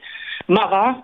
Cioè, ah, forse, visto che questa barriera che si chiama mascherina, magari d'inverno non è neanche così infernale, non è così terribile. L'altra cosa, aprire le finestre. Perché è importante che io facessi l'insegnante di educazione fisica? Perché quando andavo su a prendermi le classi, in aula non si respirava. Mm. Allora, quell'aria lì per cui non si respirava e per cui si trasmettevano l'influenza a milioni, adesso non deve essere lì, deve essere cambiata ogni mezz'ora. Eh, ragazzi, si, si, apre la finestra, non è così difficile. Eh, ho capito, ma a Milano d'inverno fa freddo, non è che puoi tenere tanto aperta la finestra, dai un giro d'aria e poi richiudi. Certo, l'apri e la richiudi. Mm. Ma cambiare l'aria vuol dire far cadere i virus per terra, vuol dire far uscire l'aria, eccetera. Mm. Cioè, secondo me le difficoltà saranno tantissime, ma se l'obiettivo primario è che i ragazzi siano a scuola, e secondo me lo è, certo. la mascherina va usata. E va bene. anche i plexiglass, mi siedo al bar della, dell'S lunga, hanno i plexiglass davanti, sono anche carini, non sono delle robe così eh, terrificanti. Ce li abbiamo anche noi qui in redazione, fra una scrivania eh, e l'altra. Appunto, cioè, francamente, tra prendermi il covid e mettermi la mascherina, ah. ma io preferisco la mascherina. Eh. Va bene, grazie Alessandra. Ciao. ciao, ciao, 02 33 001 001. Ci scrive una docente di scuola primaria. Per il test sierologico nessuno mi sa dare indicazioni. Medico di base si rifiuta, ATS non sanno dare indicazioni. Però la sottosegretaria alla salute Sandra Zampa ci ha detto che partiranno il 24, quindi lunedì prossimo. Sì, se non vado errata, lunedì prossimo. Credo che tu debba fare riferimento al tuo dirigente scolastico da questo punto di vista, ma comunque, insomma, manca ancora qualche giorno. Pronto? Sì, pronto, ciao. Ciao, chi parla? Io sono, sono un insegnante di scuola dell'infanzia Ok. e sono anche nello staff uh, di coordinamento, cioè coordino la mia scuola dell'infanzia da tanti anni nell'Internal milanese. Ok, Volevo... scuola dell'infanzia, che preoccupazioni specifiche eh, per... Eh, preoccupazioni perché... gigantesche eh, di cui pochissimi parlano. È vero, è vero. Perché per noi tutte le ordinanze che sono uscite eh, continuano a scrivere, certo, sotto i sei anni è impossibile la mascherina, so, giusto, sotto i sei anni è impossibile pretendere distanziamento sociale, eccetera, eccetera, quindi tu vai a capo e pensi di trovare, quindi riduciamo il, num- il rapporto numerico tra insegnante e bambini, invece no, noi eh, sotto, sotto star- staremo al, al, rapporto numerico che, di, di sempre, quindi possiamo arrivare fino ai 28 con deroga a 29 io l'anno pro quest'anno avrò 26 bambini in classe, l'anno scorso ne avevo 22, quindi io ne avrò più dell'anno scorso, di cui 12 nuovi inserimenti, quindi bambini che potrebbero non avere ancora neanche tre anni. Io vorrei far pensare a chiunque cosa sia gestire 26 bambini per la maggior parte del tempo da sole, perché noi... Ma gli spazi ce li avete per 26 bambini? Allora noi avremmo gli spazi per raddoppiare, noi li avremmo perché molte scuole dell'infanzia hanno dei saloni molto grandi che puoi suddividere con degli armadietti. Abbiamo per esempio il dormitorio e il refettorio che se, siccome non si può più metterli a dormire tutti insieme o, do, o andare in refettorio tutti insieme si possono usare come seconde aule ma non abbiamo gli insegnanti eh, per raddoppiare le aule, le, le, classi. E tutto ciò con lo schermo facciale, la mascherina, probabilmente i guanti, per cinque ore, delle quali tre e mezza da soli con i bambini, io sono veramente preoccupata perché non so come faremo. Tra l'altro siamo tutte tra virgolette anziane, mm. perché io faccio 57 anni settimana prossima, ho delle colleghe che sono so- sopra i 60, poche che sono tra i 40 e i 50, la maggioranza sono sopra i 50. Non solo per il contagio, che io sono sempre stata una molto serena dicendo ma sì, non ho paura, adesso comincio a aver paura anche per me che sono sempre l'ultima cosa a cui ho pensato. Però oltre a quello io parlo dell'età anche per la fatica, nel senso che io solo stare con la mascherina 5 ore mi sento morire, figurati a gestire dei bambini che gli devi parlare. Cioè i problemi sono giganteschi secondo me e di questa età parlano pochissimo. Si Hai fatto bene a chiamare. Mhm. Eh, ti ce, ce lo appuntiamo guarda, anche come eh, insomma, tema da seguire con più attenzione in vista del 14 settembre sì, e poi anche dopo. Perché, eh, I genitori ecco. hanno, cioè, io sono dalla parte dei genitori, ho due figli anch'io che ormai sono grandi ma li ho avuti all'età, all'età della materna, del, però eh, quindi è giustissimo, i genitori devono sapere dove piazzare questi bambini perché però veramente eh, io trovo che sia una cosa tra l'altro complicata da una serie di questioni, tipo che appunto i gruppi classe non possono più essere mischiati. Per esempio noi, ma molte scuole dell'infanzia invece lavorano per sezioni aperte, il che vuol ah, dire che anche se insegna- il rapporto numerico sem- è sempre quello, però se tu puoi con una collega fare delle interclassi comunque ti aiuti. È chiaro che in due hai il doppio dei bambini, però non è la stessa cosa che essere sole, mm. anche solo perché se hai bisogno di andare in bagno un secondo ti, ti puoi staccare, certo. eh, cioè, ma tante cose, i genitori che non possono entrare, gli inserimenti dei piccoli come li facciamo? Poi non possono entrare. Io all'uscita in teoria si pensava che io dovessi preparare 26 bambini all'uscita in inverno, ma quale genitore capa- riesce a mettere giacche, scarpe, sciarpe, guanti? E già ci mette una vita un genitore con eh, suo figlio. Con due bambini, poi mentre Va io bene. ne due o tre gli altri si ammazzano, cioè mm. veramente spezzo una lancia per dire che non si può, cioè questo paese non, i più piccoli non li pensa mai, mai, mai, e i genitori e gli insegnanti però anche. Va bene, dai, ce lo appuntiamo anche noi. Adesso ti saluto perché c'è un altro ascoltatore in attesa da un po'. Pronto? Pronto? Ciao, abbassa la radio, anzi spegnila che è meglio. Eh, sono in macchina. Ok, Quindi ok.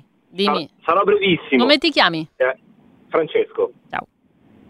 A me sembra che, sia, che tutto questo abbia, alla fine abbia prodotto, cioè la montagna ha prodotto il topolino rispetto alle norme, nel senso che siamo partiti che doveva essere chissà che cosa, dovevamo fare un po', io sono un insegnante alle superiori, eh, sono precario, quindi non so esattamente dove insegnerò, quindi non, non posso dire che struttura avrò l'anno prossimo eh, però siamo partiti che dovevano essere le classi divise in due, un po' in, in presenza un po' in assenza, poi no, pare che avessimo capito male, allora c'era un metro di distanza, poi è diventato, in una delle tante cose che è uscita, un metro di distanza bocca a bocca.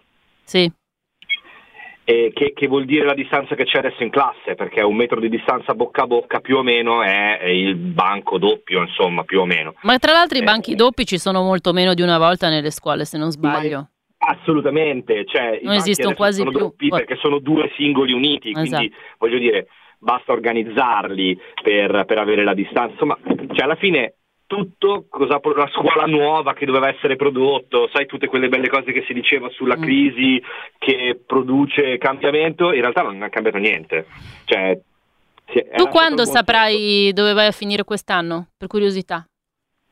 E dipende dalle nuove GPS, da, dalle graduatorie provinciali, perché se è molto veloce come dicono, in teoria prima. Prima, prima di quando? Dammi un ordine di... Io la, la, gli anni scorsi lo sapevo per uh, la prima metà di ottobre. Urca. E pare che quest'anno io già dal 14 possa sapere, di settembre possa sapere qualcosa in più. E non lo so però perché io ho dei dubbi su come sono organizzate queste graduatorie, non so se una graduatoria provinciale unica snellisca anziché eh, aggravare perché scu- non, non capisco bene come funzionano le chiamate, cioè una lista di 500 persone è comunque una lista limitata, una lista provinciale può essere infinita, quindi la scuola cosa fa? Chiama mille volte. Non ho idea, sono dubbi che non so rispondere, magari sto dicendo cavolate e non lo so, però io ho dei dubbi che funzionino benissimo come, come si prevede. E quando entrerò in classe avrò fatto il sierologico, perché io dal 24 tecnicamente adesso non lo devo fare. Ma eh, perché lo devono fare solo gli insegnanti di ruolo? È perché io non sono un insegnante in questo momento. Ah, sì, sì, ho capito, certo. Certo, eh, tante domande. Io eh... lo faccio a pagamento se, se serve, non è, non è, che non voglio farlo. Peraltro, Ma no, però, il logico è volontario comunque per gli, sì, per gli sì, insegnanti, sì, non è obbligatorio. Ne quindi... parlava prima la sottosegretaria alla salute che okay. però invitava caldamente tutti a... Sì, no, no, per carità, Beh, però rimane volontario, insomma, per cui... Cioè, Va bene, dai, eh, senti Francesco, ci risentiamo poi più avanti, riparleremo, ci, ci, racconti dove sei andata a insegnare, esatto, e cosa trovi. Va okay, bene, grazie, in bocca al lupo, ciao ciao. Pronto? Pronto, ciao, ciao a tutti. Ciao, chi parla?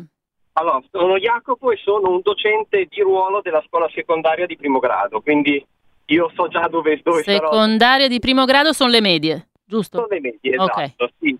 Eh, sul sierologico niente, è vero, è assolutamente volontario, nel senso che già da qualche settimana io insegno in due scuole, sono arrivate delle comunicazioni per chi volesse potersi sottoporre dal 24 agosto in poi al sierologico. Sentimi un attimo, ti interrompo per, eh, così diamo una, una dritta a un'ascoltatrice che dice io sono un insegnante della primaria ma nel mio medico di base nell'ATS mi dicono niente sul sierologico. A te chi è che ti sta tenendo informato sulla faccenda del sierologico? Direttamente la segreteria della scuola. Ah, la scuola, ok, ok. Quindi non è che devi tu informarti col tuo medico piuttosto che allora, fai, fai riferimento al dirigente, alla scuola. Funziona in maniera un po' complicata, nel senso che la scuola raccoglie le adesioni, queste adesioni poi vengono girate all'ATS, cioè l'azienda territoriale sanitaria, che dovrebbe organizzare questo screening tra il 24 sì, sì, di sì. agosto e anche la prima settimana di settembre.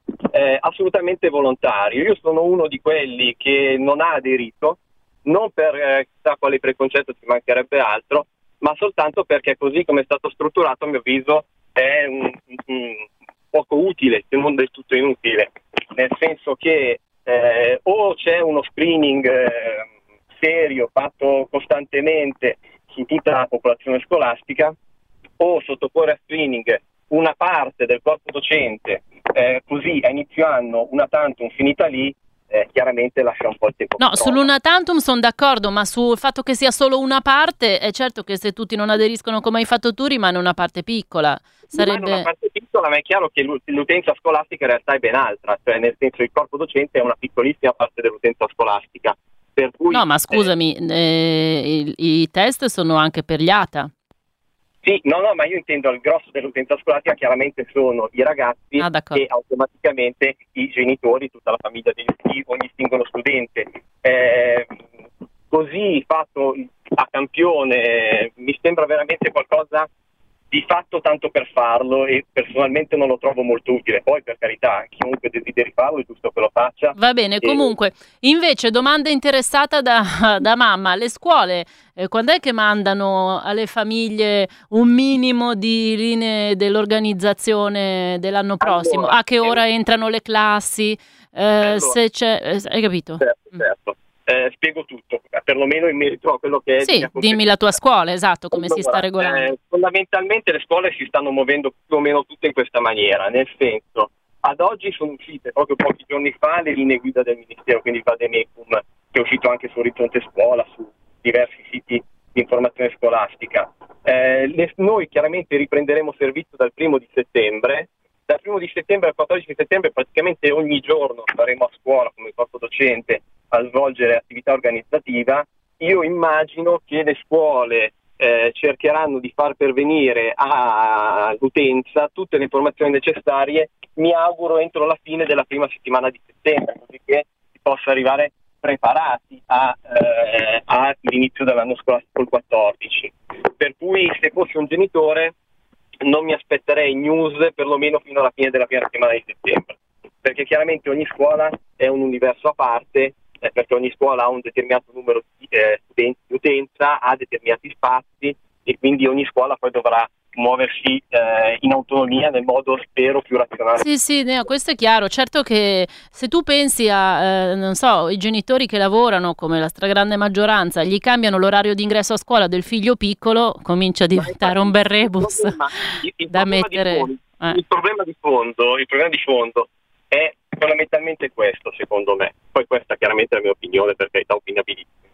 È chiaro che ad oggi non è possibile, non è possibile organizzare il rientro a scuola in sicurezza, nel senso che per i numeri, per come è stata strutturata la scuola, per i tagli costanti che da anni eh, tormentano l'universo, l'universo scolastico, eh, non è possibile oggi pensare seriamente in maniera razionale di creare eh, ambienti che siano al 100% sicuri. Questo è, poco ma sicuro. Il problema è che chiaramente mh, mm, si deve riattivare l'attività didattica, non si riattiva l'attività didattica a distanza, non tanto perché...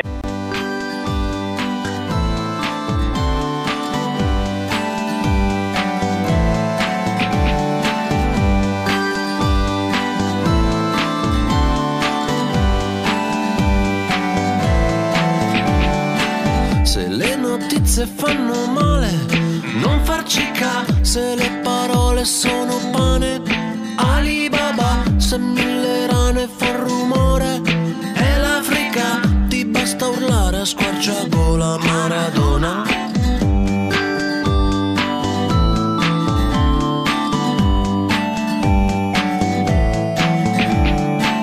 Quella ragazza un po' aggressiva si chiama nessuno lo sa. Ho visto un uomo radioattivo che correva in città. Un mese fa mi divertivo aperitivo.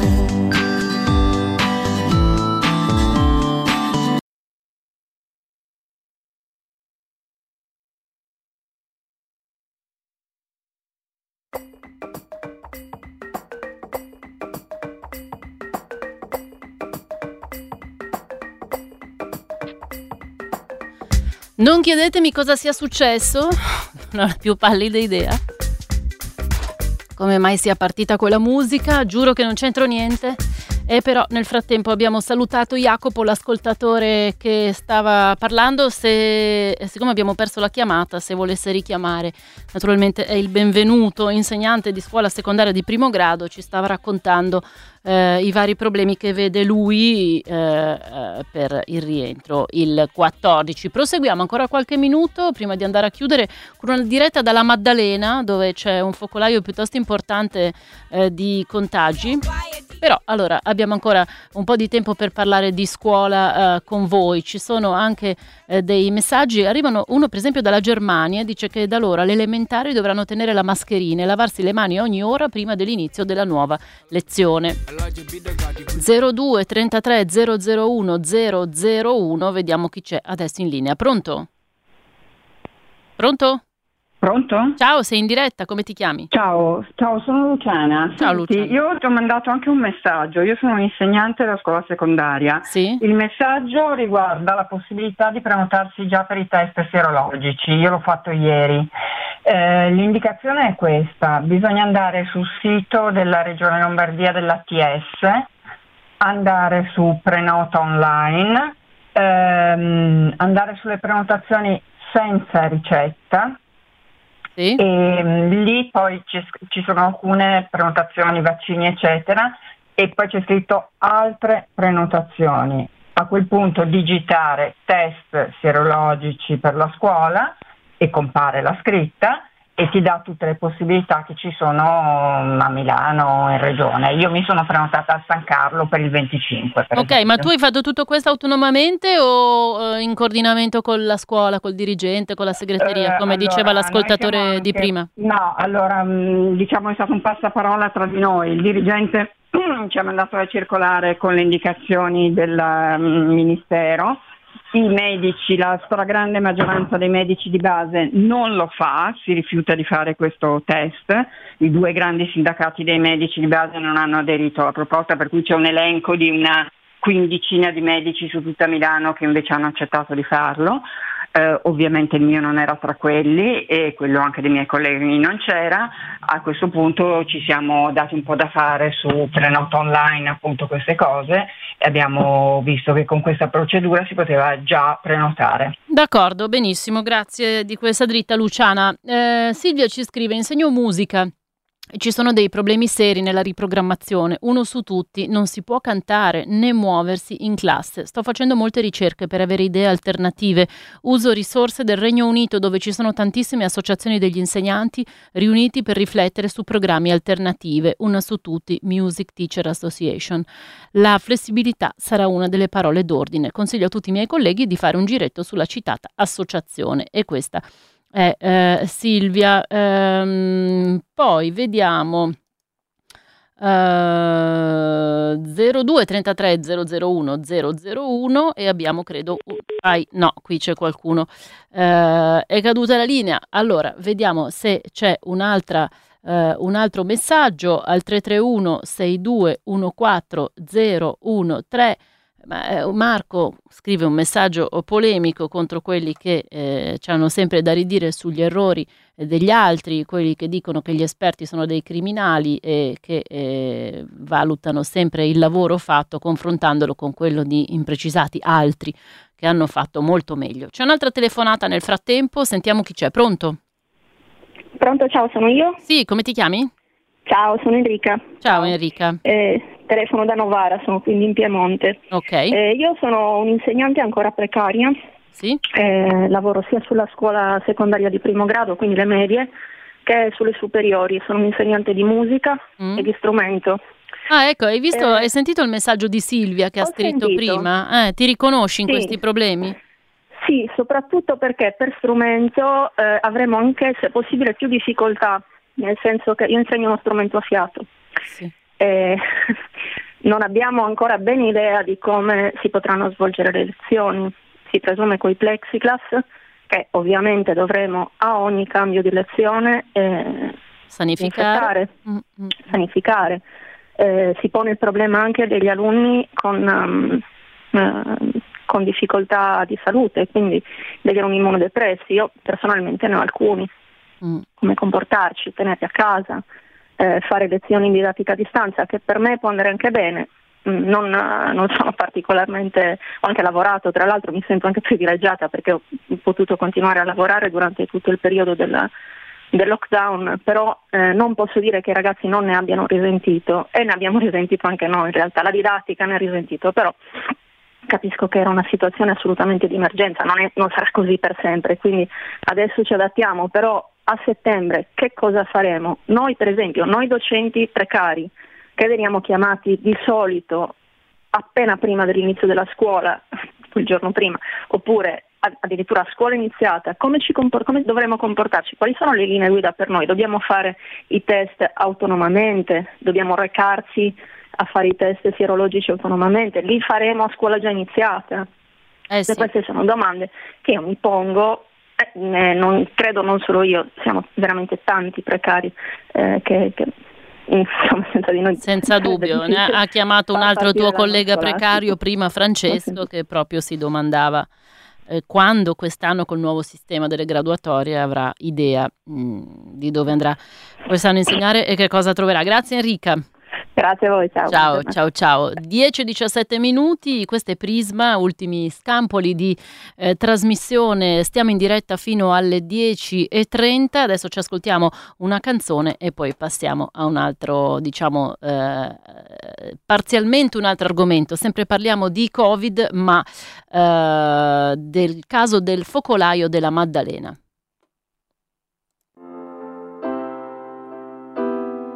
Volevo dirti tante cose ma non so da dove iniziare, ti vorrei viziare, farti scivolare addosso questo mondo infame, mettermi fra te cento lame mentre cerco il mare.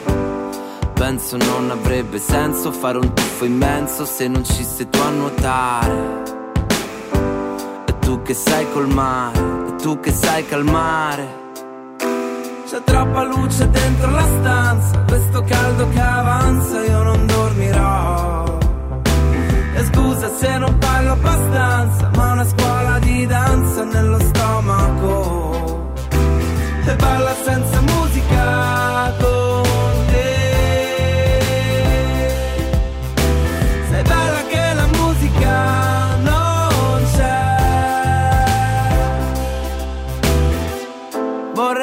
Cento cose ma non so da dove iniziare, ti vorrei iniziare. Bella che non ti va di ballare, ma bella che se balli le altre ti guardano male. Che c'hai sempre qualcosa da insegnare. Mi metti in crisi in questo testo, non ti riesco a disegnare. Vorrei portarti al mare, anzi portarti il mare. C'è troppa luce dentro la questo caldo che avanza io non dormirò. E scusa se non parlo abbastanza, ma una scuola di danza nello stomaco. E balla senza musica con te. Sei bella che la musica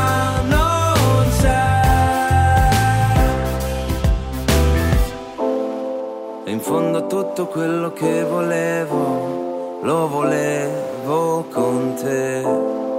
E sembra stupido ma ci credevo e ci credevi anche te. E non è facile trovarsi mai, oh mai, oh mai. E tu mi dici meglio se ora vai, ormai è tardi. C'è troppa luce dentro la stanza, questo caldo che avanza io non dormirò.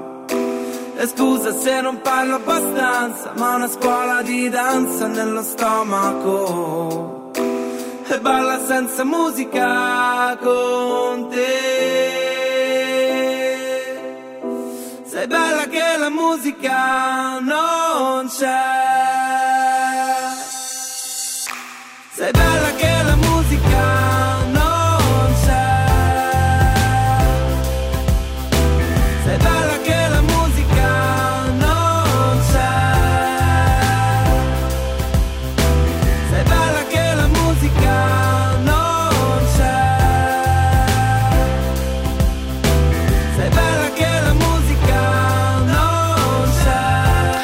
Dicevamo della Maddalena e di questo focolaio importante che si è venuto a creare, o meglio, focolaio. Ci sono mm, 470 turisti che sono in quarantena eh, nell'arcipelago della Maddalena perché c'è stato un caso di Covid. Pensate che fino a questi giorni il Covid alla Maddalena non esisteva, non c'è mai stato, non, non c'è stato neanche nel periodo, insomma, eh, quest'inverno, la scorsa primavera. Proprio alla Maddalena si trova la nostra Barbara Sorrentini. Ciao Barbara, benvenuta.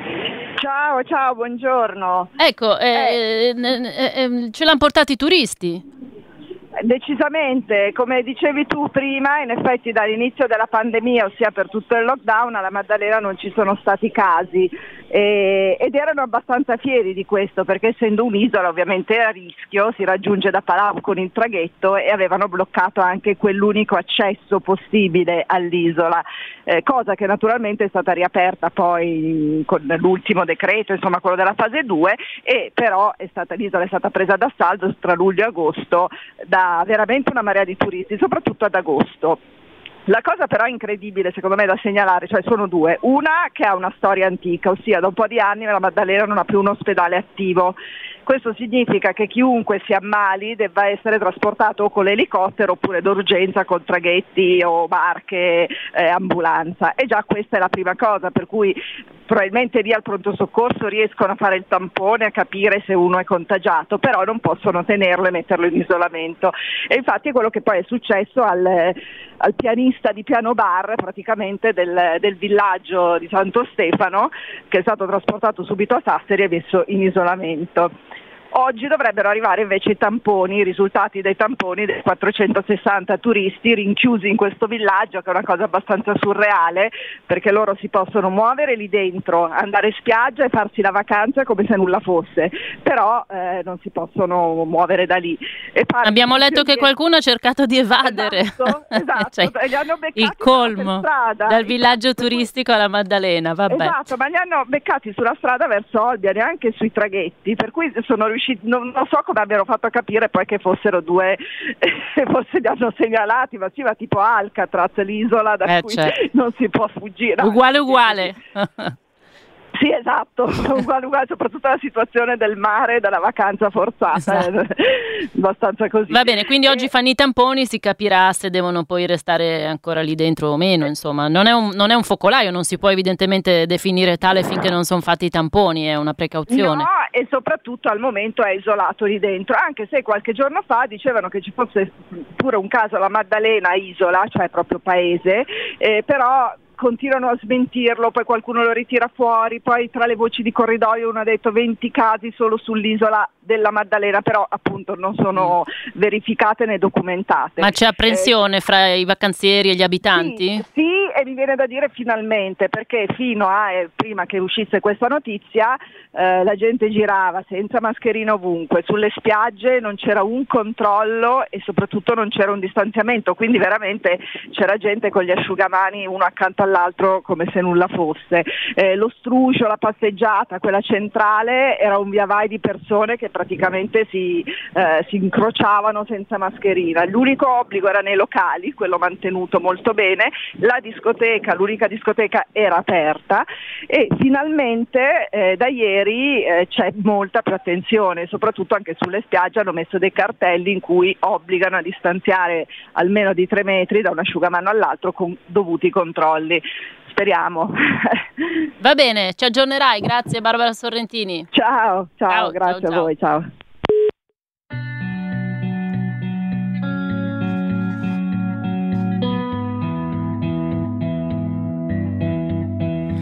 If I stay with